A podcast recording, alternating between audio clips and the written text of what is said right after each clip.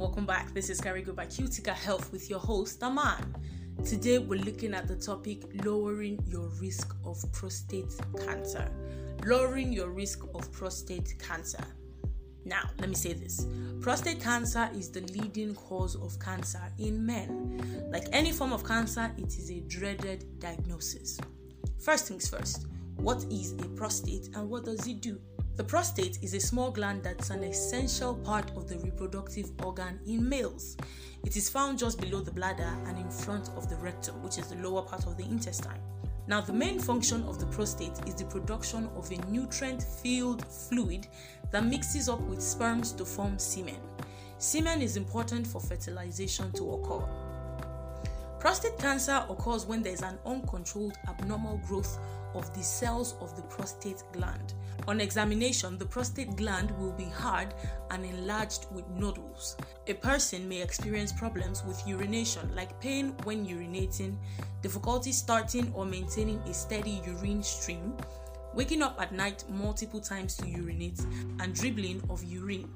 They may also have erectile dysfunction. Back pain or bone pain is often a late presentation of the disease. Let's get into it. How can a person reduce the risk of having prostate cancer?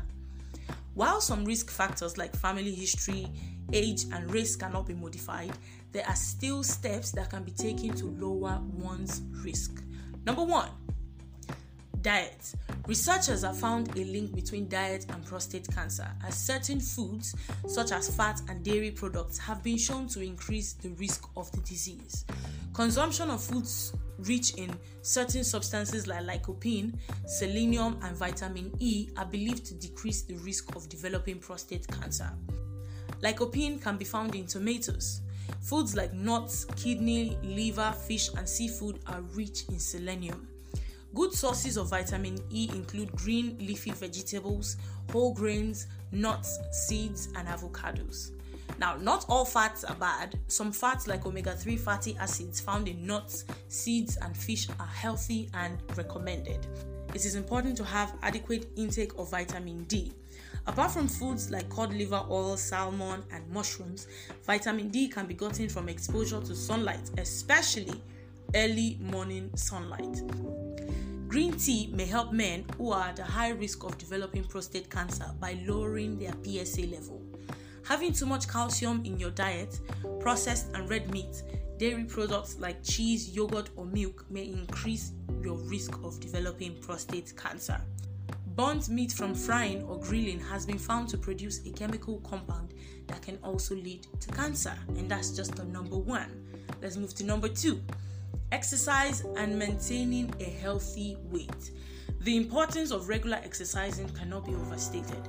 Exercise helps in improving the immune function, which helps in fighting against diseases. A healthy weight can also be achieved through exercising, as obesity has been linked to the development of an aggressive form of prostate cancer. To easily check if your weight is within the normal range, wrap a tape measure around your waist. A man whose waist size is 94 centimeters or 34 inches or more is likely to be overweight. Number three, smoking and alcohol intake.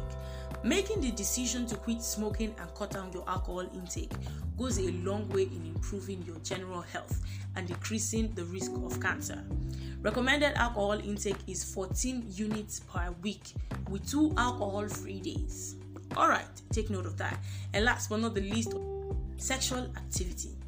Regular sexual activity with ejaculation has been shown to decrease the risk of prostate cancer.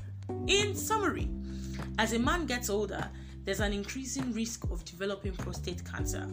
Family history, race, and genetics are significant risk factors, and prevention of the disease in the presence of the above risk I just mentioned may be difficult.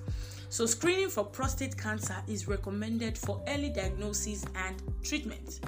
While the measures I've discussed with you today can play a role in decreasing your risk, they are not a 100% guarantee. Adopting a healthy lifestyle and diet can, however, be beneficial even to men who have a higher risk due to race, genetics, or diet. Don't take these things for granted, they go a long way in helping to preserve your health. Thank you so much for joining me today. That is all I have for you. Now, for more information on health related topics like this, simply log on to www.cuticahealth.com. That is C U T I C A health.com. And for more episodes like this, find us on your podcast platforms like Spotify, Amazon, and Apple Podcasts at Carigo by Cutica Health. I hope you always stay alive, healthy, and kicking. Don't forget, this is still Carigo by Cutica Health, and I am still your host, Aman. I'll see you next time.